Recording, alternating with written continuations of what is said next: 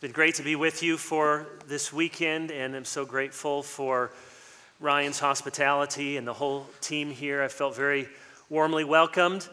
Um, I didn't see much of the sun. I hear it shines here like every other day out of the year, except for this weekend, and maybe now coming out. But it's been a wonderful time, and Ryan has been such a, a good friend for several years, and I'm grateful for the chance to be with him and with the people that the Lord's entrusted to his care and to the team of elders here. I think I'd only been to New Mexico, you know, the, the four corners or driving through at one point. So when I was telling some of my friends or family where I was going, just want you to know you sound very exotic. one of my kids said, Dad, how long are you going to be gone? I said, just a couple of days. He said, I thought it was always at least a week when you went out of the country. I said, Well, this is, this is New Mexico. He said, Well, how's your Spanish? I said, Well, we'll explain it later. so thank you for having me, and it's always a joy to preach God's word. How many of you uh, don't feel embarrassed if, if you don't raise your hand? How many of you have heard at least one of these seven churches over the weekend? A lot of you? Anyone that you are seven for seven? Oh, oh wow, a lot of you. I, was, I, I don't have any books to give away, just the applause of heaven for you. so we come to the last of these seven churches, the church in Laodicea. And we read this in Revelation chapter 3, beginning at verse 14. And to the angel of the church in Laodicea, write the words of the Amen, the faithful and true witness, the beginning of God's creation. I know your works. You are neither cold nor hot. Would that you were either cold or hot.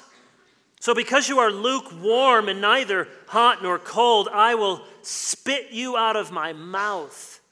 For you say, I am rich, I have prospered, and I need nothing, not realizing that you are wretched, pitiable, poor, blind, and naked.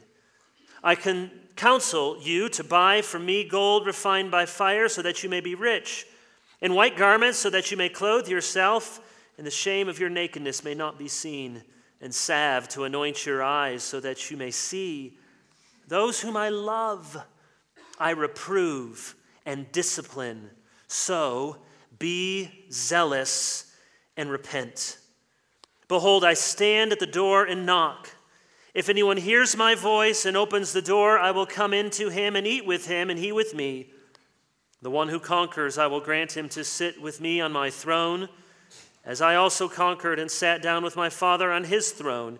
He who has ears, let him hear what the Spirit says to the churches. Seven churches, seven letters, seven possible points of application for us. Ephesus was your loveless, fundamentalist church. They were orthodox, moral, hardworking, but they lost their first love. Perhaps love for each other, love for the lost, love for God. They were doctrinally sound navel gazers, and to them and to us, Jesus says, Love. Smyrna was your persecuted 1040 window church. They were afflicted, slandered, impoverished, yet they were spiritually rich. They were vibrant but fearful. To them and to us, Jesus says, Be faithful. Pergamum was your ungrounded college ministry church, faithful, passionate in witness, but they had compromised with the world, accommodated to the sexual immorality and idolatry of their culture.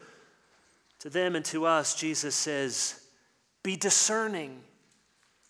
Thyatira was your warm hearted liberal church, strong in love and faith and service and perseverance, but they undervalued doctrinal integrity and moral purity. They were loving, but over tolerant.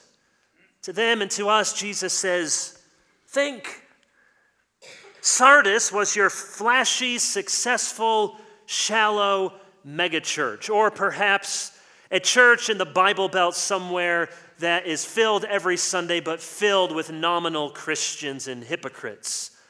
They had a great reputation, but in reality, they were dead. They were a church of the whitewashed tombs, and to them and to us, Jesus says, Wake up!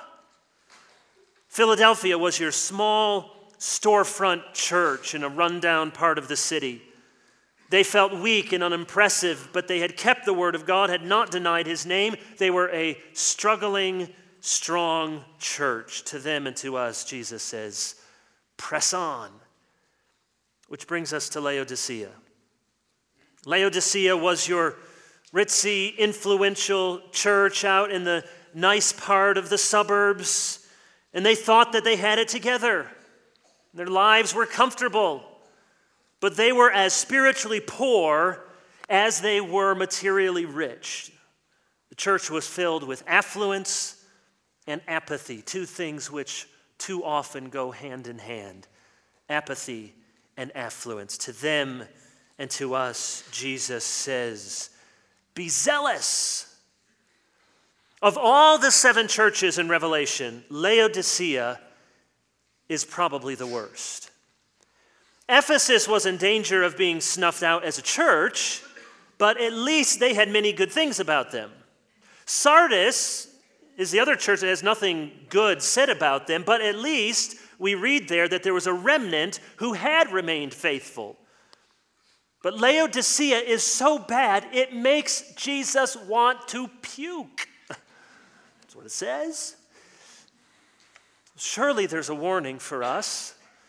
Don't presume to know the socioeconomic demographics of this church or how they compare to the church that I serve, but I imagine that there are many people here, middle class, upper middle class, maybe even rich. And certainly, if we compare ourselves to the rest of human history and we compare ourselves to the rest of the world, you all realize we are all one percenters or 0.1 percenters, fabulously wealthy by the world's standards.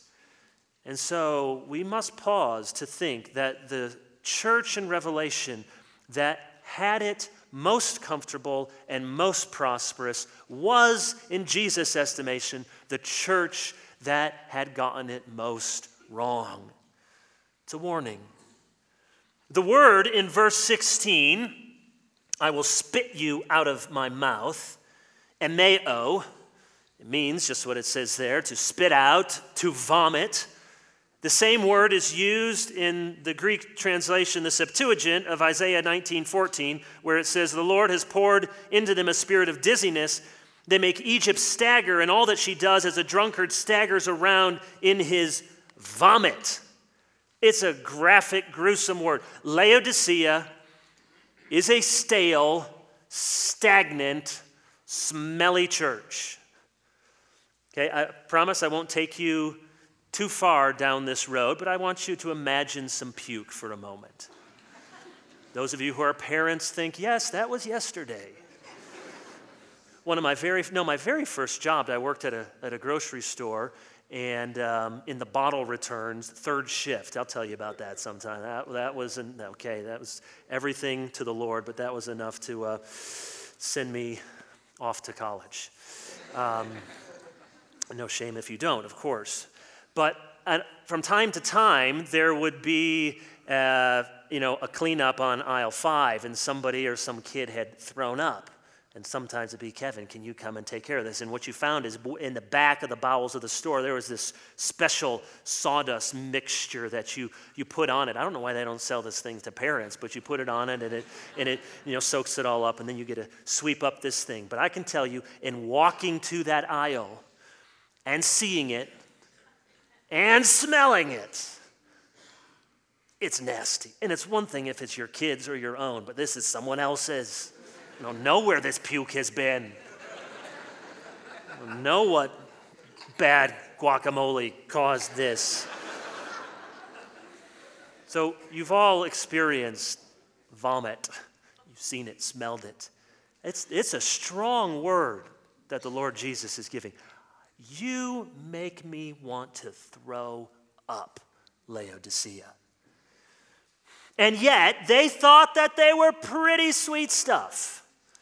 No church in Revelation is worse off than Laodicea, and no church had a higher opinion of itself than Laodicea. Verse 17 I am rich, I have acquired wealth, I do not need a thing. They may not have actually verbalized those words, but it was certainly their attitude. It was a trust issue, a sincerity issue, a dependence issue. They thought they had arrived and they were all set. Okay, God, thanks but no thanks. We've got it covered. We've got our, we got our church. We've got our bills paid. We've got our people. We have a good life. We're pursuing the Laodicean dream. We are something. And Jesus says, You are much less than you think. That's what Laodicea thought. We are something. But it's not what Jesus thought. What Laodicea could not see about themselves, Jesus could see. And so he will give them their real report card.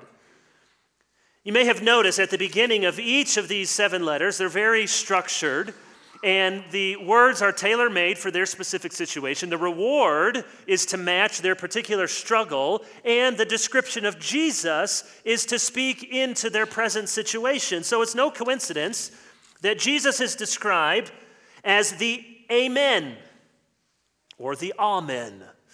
Uh, my family and I, we lived in, in England for a couple of months a few years ago and was doing some studying and some speaking, and we were going to all of these uh, English churches, of course, and you know all of their prayers were all men, all men.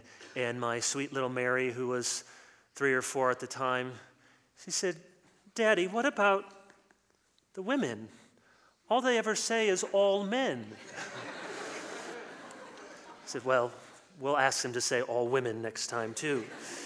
He is the Amen, the Amen, the faithful and true witness. It's no coincidence he's described there as the faithful and true witness because he is going to give them the true, the true indication of their spiritual condition. They did not see who they really are. It's very possible that you do not know who you really are. Self deception runs deep in every single one of us. In what you may not be able to see about yourself, other people may be able to see clearly. It's the, uh, the age old problem of ketchup on the chin. When you're dipping your fries and you're having a nice meal with somebody, and you notice your friend across from you got a big glob of ketchup right here with that last bite. And they're talking, and you're, you're trying to listen, and you're nodding, and all you're thinking is, Your face is a mess. and you, you, try to motion things, and, mm-hmm, and, um, hmm, and cheeky, huh? Cheek, cheek. You know, you're trying to just give subtle signals and until finally you just say, pause, I can't concentrate. Your face is a mess. You're the last one to see it because it's your own face. C.S. Lewis has a wonderful little essay called The Problem with X. And he says that in all of our lives, we've all had those conversations where you say, you know what the problem with X is? And it's that, that person in your life, it's that friend, it's that coworker, it's that teacher, and you all sort of commiserate together. The problem with X, and you know, she can't see it, but she just talks too much. Or the problem with X is he, he's, he's so critical, and nobody, uh, everyone knows it except he can't see it about himself. And we all have those conversations. We all know the problem with X. And C.S. Lewis says, you have to realize that you are the X in someone's life. And at some point, someone has sat down with someone else and they've said, you know, that Kevin, here's what they say in the South God bless him, which means buckle up because we're about to get really nasty here. Or, uh, you know, the, the problem with Kevin is, and I'm sure there's been a group of people saying they all nod, they say, Yeah, we all see it, and he doesn't see it about himself. That's me, that's you. I was Laodicea. They had obvious issues. Jesus could see it. Maybe others could see it. They couldn't see it about themselves. That's why you need a church, why you need accountability, why you need a, a small group, why you need to have a heart to heart with your roommate or your friend or your spouse, why we need to have a humble heart prepared to hear the Lord's rebuke. I don't know, one of the prayers that Seems like the Lord always answers in my life. Dear God, show me my sin. Man, he always answers that one. like some other ones, but sure enough, a matter of days or weeks, somehow I see what I should have seen so obviously before and didn't see it. Are you coming to the Lord with that sort of humility? In His Word regularly, praying regularly, sitting at the, His feet and before good teaching regularly, that you might have the opportunity to hear the Lord's rebuke in your life. He disciplines those whom He loves. If He has hard things to say to you, it's because He loves you. If He didn't love you, He wouldn't speak to you anymore. That's the opposite of love. That's the real definition of hate is a callous indifference to let you go, to give you over, and to go your own way. Be thankful for the Lord's severe mercy in your life when He shows you and He shows me my sin. Are you open to seeing that? When is the last time you've ever changed your mind about something? When's the last time that you said to someone in your life, close to you, friend, family member, coworker, you know what? I'm sorry. When's the last time you said, You were right, I was wrong? When's the last time you said, I changed my mind? Those simple statements are some of the hardest things for us. And so we need to be in a posture of humility to hear what the Lord has to say. That's why each church ends with the phrase, He who has ears, let him hear. Do you have a heart of faith to receive what God needs to say to you. Jesus said to Laodicea, You may think you are rich, you are impressive, but I am telling you, you are wretched, pitiful, poor, blind, naked. Many scholars see a connection between Laodicea's spiritual condition and their material and societal condition. Now, we can't know for sure about some of these things, and we're dealing with things 2,000 years ago, but many scholars have argued that from ancient documents, or more likely from archaeological surveys, it seems that Laodicea was well known for three prominent industries finance, or money and coin, clothing, and medicine. And in particular, there's evidence of a special eye ointment that originated in Laodicea. Now, if that's the case, and we hold to these sort of connections loosely, but if that's the case, then the irony here is very thick. If Laodiceans dealt with money all the time, but Jesus says, you're spiritually impoverished.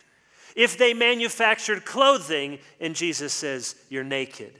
If they produced a famous eye ointment, medicinal properties for the world. And Jesus says, You're blind. So Jesus gives counsel to them in verse 18 Buy gold from me, refined by fire, clothes to cover your nakedness, salve for your eyes to see.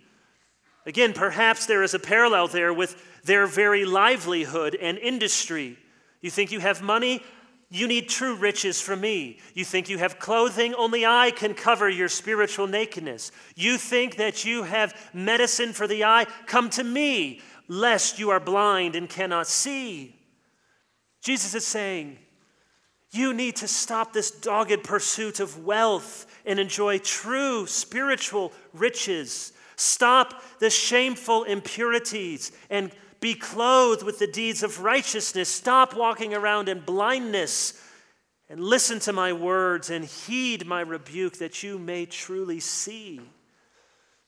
And then you notice the, the second half of what Jesus says there. The first half comes earlier. That's the second part of his rebuke, but the first part and the most famous part is up in verse 15. I know your works you are neither cold nor hot. Would that you were either cold or hot, because you're lukewarm, neither hot nor cold, I will spit you out of my mouth. Now, listen very carefully, because it's possible that we have a misunderstanding about this verse. This does not mean Jesus wishes they were either really spiritual or really unspiritual.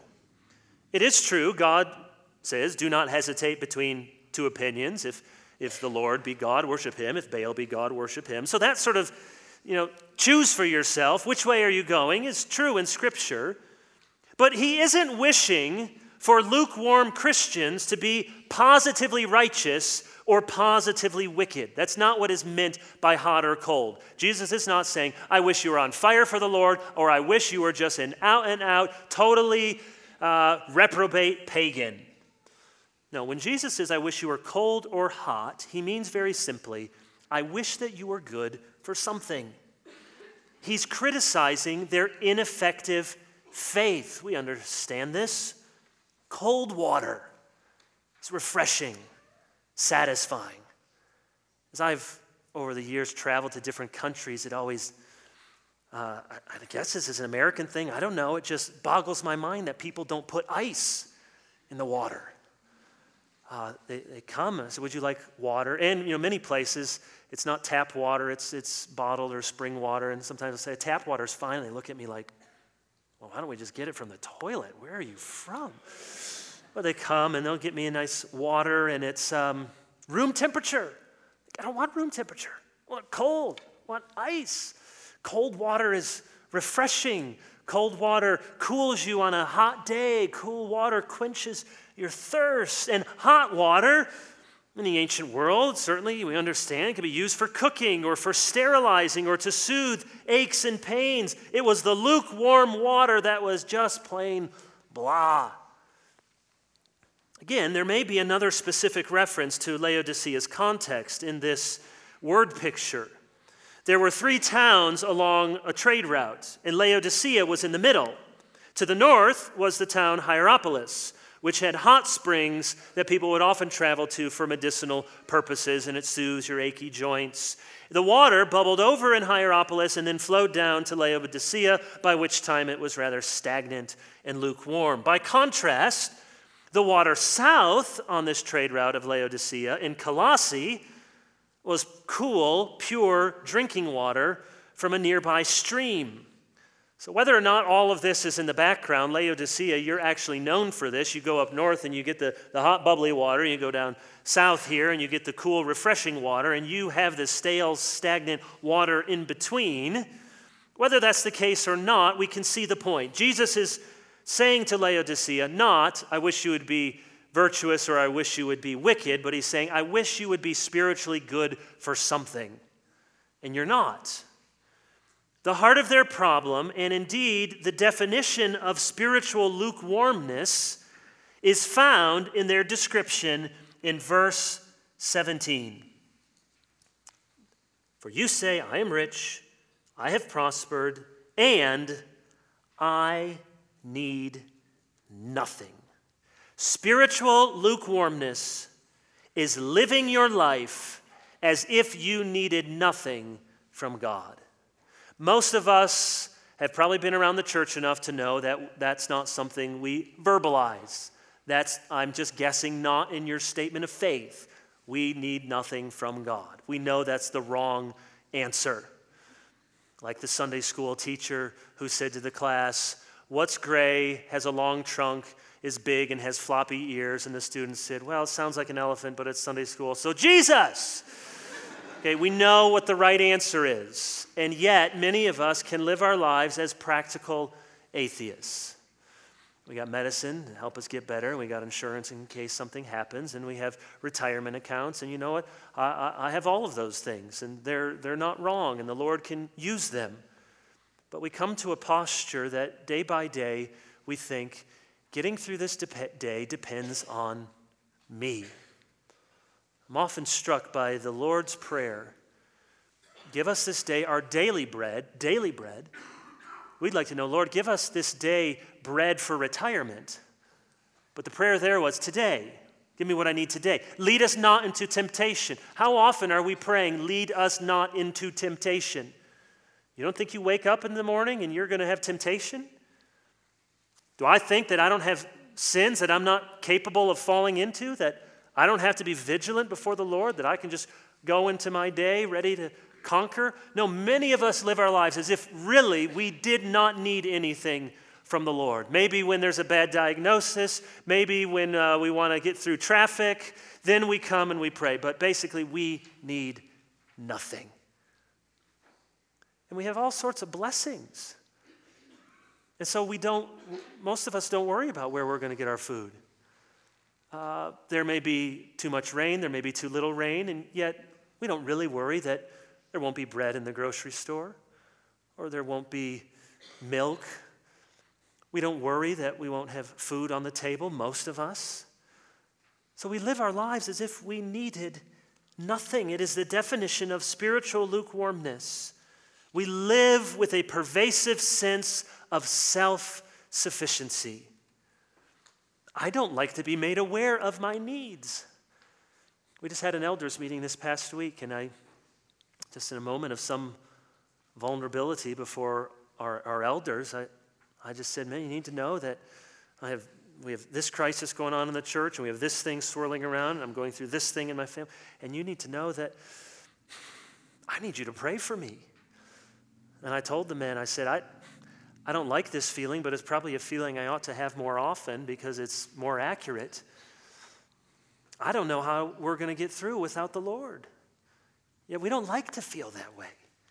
We like to feel like we got a plan, we got the right people, we got some money in the bank, and we, we know how we're going to get through this. Of course, Proverbs tells us there's many good things about storing up and about planning and preparation. But we live with this myth of self sufficiency. 1 Timothy 6 Command those who are rich in the present world not to be arrogant, nor to put their hope in wealth, which is so uncertain, but to put their hope in God, who richly provides us with everything for our enjoyment. So God says, You want security? Good. You want safety? Right. You want good things for your children? You want to be certain about your future? God says, Amen. I want you to have safety, security, blessing. Don't look for it in money. It's a leaky bucket, it's a broken cistern. Hope in God. Matthew 13, Jesus says, The one who received the seed that fell among the thorns is the man who hears the word, but the worries of this life and the deceitfulness of wealth choke it out, making it unfruitful. The two thorns that choke out the word of God, according to Jesus, are all the stuff that we have and all the energy it takes to maintain our stuff. Again, I said in the, in the earlier service that Abraham is, is held up as an example, and he was wealthy. And David and Solomon, the pinnacle of Israel's kingdom, was surrounded by great wealth. Uh, we can't say with some absolute scriptural authority that to be rich is to be evil. Clearly, it's not. Poverty is a, is a spiritual category in the New Testament more than an economic one. And yet, we are fooling ourselves if we do not think that great wealth brings about it great danger. Jesus says it's the deceitfulness of wealth. It's thinking that because you have this, you're secure and you need nothing. And he's saying it's the worries of life. It's not wrong to have a boat, it's not wrong to have a, a cottage that you go to in the summer. It's wrong to take a nice vacation, but we need to check ourselves. If then that cottage that we go to prevents us from really going to church, prevents us from being involved, if the boat becomes instead of a you know a, a blessing and a fun thing we might be able to do with our family and others, it becomes an occupation in and unto itself. All of the energy it takes to keep up with all of our stuff, all of the worries of life. Woe to those who are at ease in Zion, Amos said, to those who feel secure on Mount Samaria, you notable men of the foremost nation. You lie on beds with ivory and lounge on your couches. You dine on choice lambs and fattened calves. You strum away on your harps like David. You drink wine by the bowlful and the finest lotions, but you do not grieve over the ruin of Joseph. Are we at ease in Zion? It's so easy for us. Go to church, get some friends, get a little Jesus in our lives, guilty feelings gone. But over time, there's none of that passion. There's none of that spiritual zeal or discipline. There's, there's no real service. Instead, there's a voice in our head growing louder and louder that says, I really don't need anything.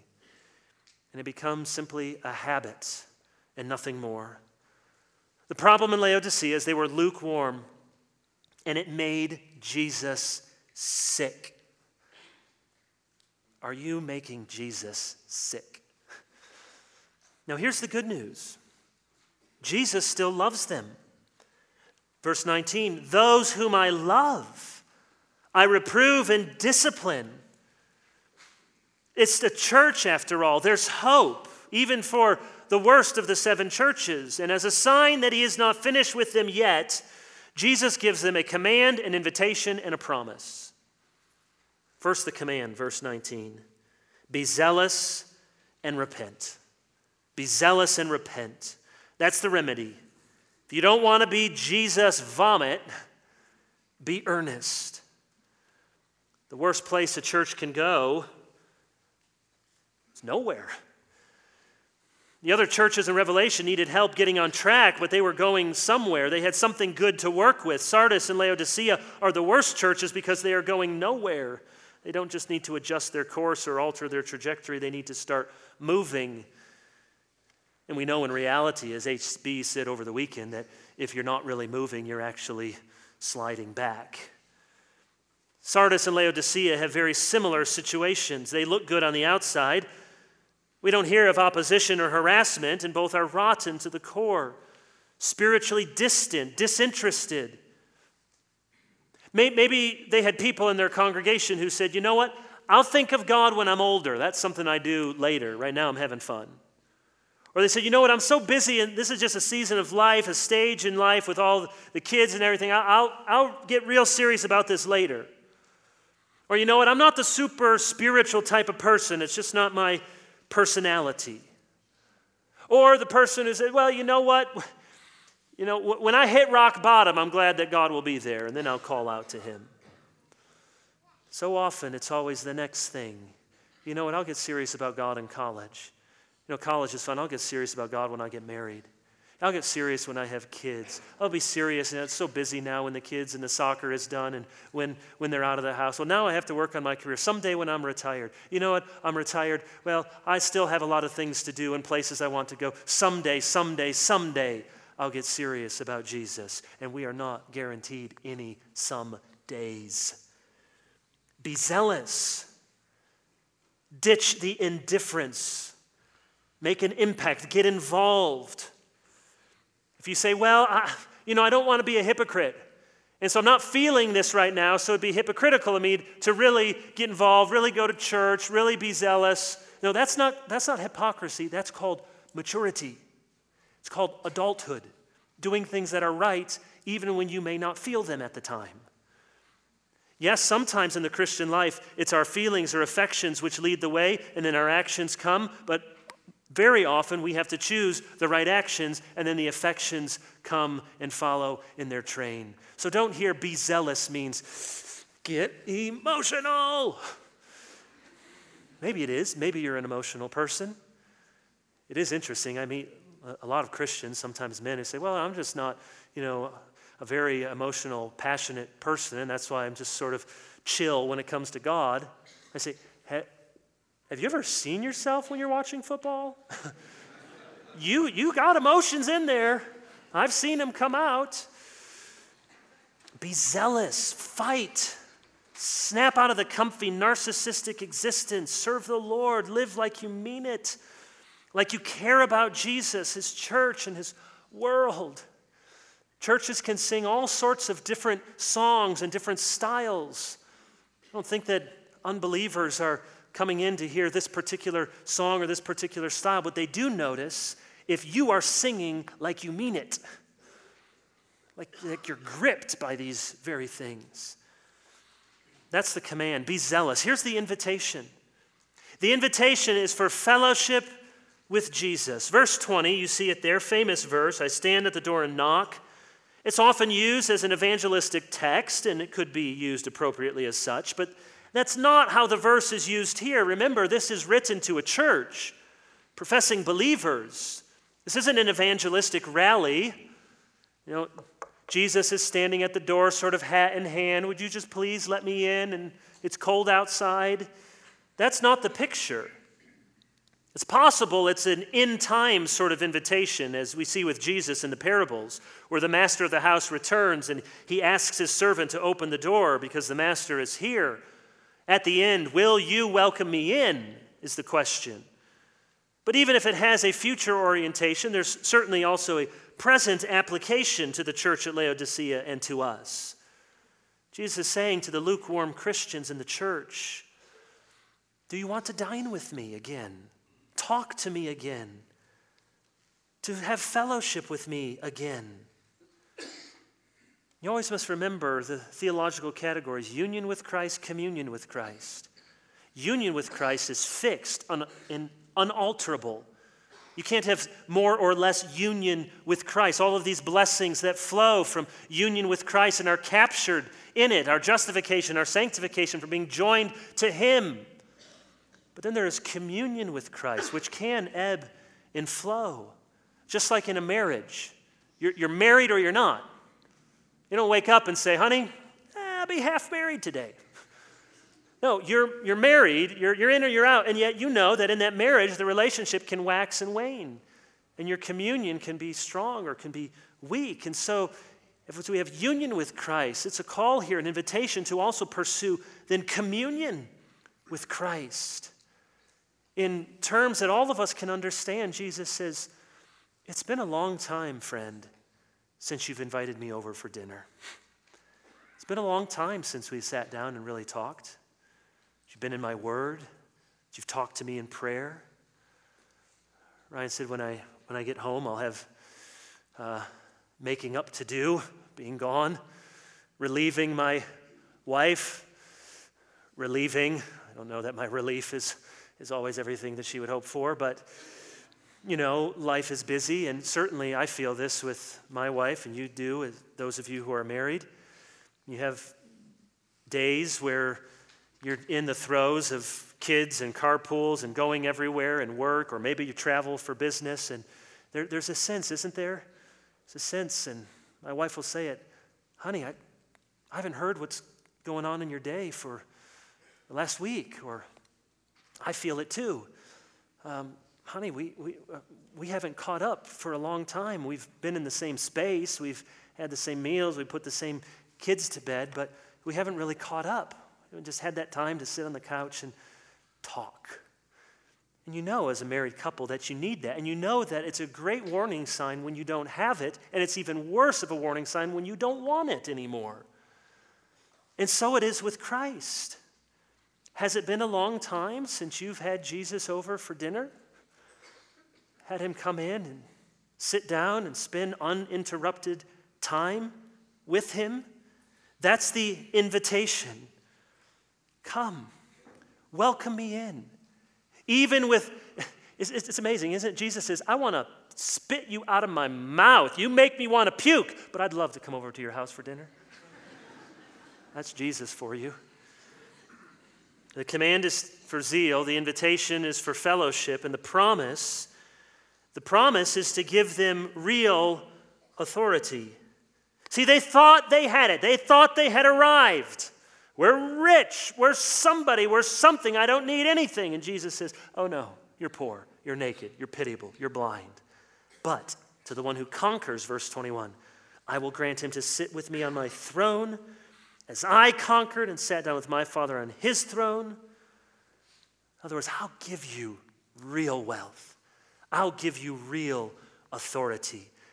You can reign with me they thought they were rich, prosperous. They valued strength. And Jesus promises them strength. You can sit with me on my throne, but you must overcome your apathy and your indifference and your utter disregard for being with me. What might the Lord Jesus say to your church? Of course, I'm not a prophet or the son of a prophet, though I do work for a nonprofit, as the saying goes. So I, I, I don't know, even if I had lived among you for years and years. Uh, no pastor should claim to speak with divine inspiration, let alone one who's visiting for the weekend. This seems to be a very good church. I know you have a very good pastor, and I've enjoyed meeting the other staff members and elders. And uh, this is a church I would go to. So you have a good church. And yet consider what we've seen in these seven churches. Might there be some among you who seem to have come from Ephesus? You love the doctrine. But when's the last time you've shared your faith? When's the last time you've had the warmth of affection and love for the Lord Jesus? Maybe there are people here that are from Pergamum and Thyatira. They're not discerning, they're eager, they're active, they're zealous, but they're tolerant of error, and they have mistaken love for unconditional affirmation when the two are not the same. Maybe there's people in your church from Sardis, Christians in name only. They need to wake up before it's too late. Or maybe there are some from Smyrna or from Philadelphia and weak and struggling and need to know all that the Lord has promised to keep them going and pressing on. Or might some of you be from Laodicea, passive, apathetic, indifferent, punching your church card for an hour and 15 minutes, and this guest preacher better know that we're almost done. And that's it. Put a little salve on your conscience for the week. Go about the rest of your life. I don't know what you need to hear, what city you might be from. But across this country, and perhaps in every single church, there's likely to be some of each one of these. I know it's possible in my own life to be too much Laodicean and grow half hearted in disciplines, or half hearted in giving, or half hearted in witness, or half hearted in the pursuit of holiness, and half hearted in desiring God. It's an individual danger and it's a corporate danger. Let me close with another one of my favorite verses tucked away in an out of way place. The first service I mentioned Zechariah. This service I close with Zephaniah. Zephaniah 112 favorite little verse there. It gives a great definition of complacency. It says, At that time I will search Jerusalem with lamps and punish those who are complacent, who are like wine left on its dregs. So you, you, have drunk off all, all the good parts, and it's just the, you know, it's the dregs. You think of drinking coffee, and it's just some of the grounds there, and who wants to drink the last bit of this sludge? That's what it is to be complacent. All the good stuff is gone and just the dregs are left. And then it says this who think the Lord will do nothing either good or bad. That's the biblical definition of complacency. What's the difference between contentment and complacency? Contentment says, God will take care of me. Complacency says, God does not care what I do. The Lord will do nothing, either good or bad. It's just left on the dregs. That was complacency in Israel. They looked out, they said, eh, we're God's people. We'll always be God's people. We're just on our way as God's people. And you know what? I put in a lot of effort, pursue holiness. Eh, ain't going to matter. You know, I fall into some sins and I don't follow the law very carefully. Eh, the Lord's got a lot of grace. That's the definition of complacency. Not expecting the Lord to judge wickedness, nor believing that he can come in great and unexpected power for the righteous. Do you believe that God is not through with you yet? He's not through with me. I hope. I know. If we are complacent, if we are lukewarm, if we are bored, if we have nothing to look forward to, then what we do look forward to is discipline and rebuke. But if we are zealous, if we live in the truth, if we love the Lord, if we love his people, if we love the lost, then count on it. God may yet do more than all that we can ask or imagine. Let's pray. Father in heaven, we give thanks for your word, for all that we learn from these seven churches. Bless this dear church for all their witness that they do in and around Albuquerque, for the workers and the missionaries that they support, for the children that they disciple. for the lost that they win to Christ. We pray for their pastors, their elders, their leaders, that they might keep a close watch on their life and their doctrine, and pray that you would bless this church, bless Christ's covenant, bless every congregation that calls upon your name and believes your gospel and preaches your word, that you might not spit us out of your mouth, but we would be zealous, knowing that you love us. In Jesus we pray. Amen. Let us stand and respond.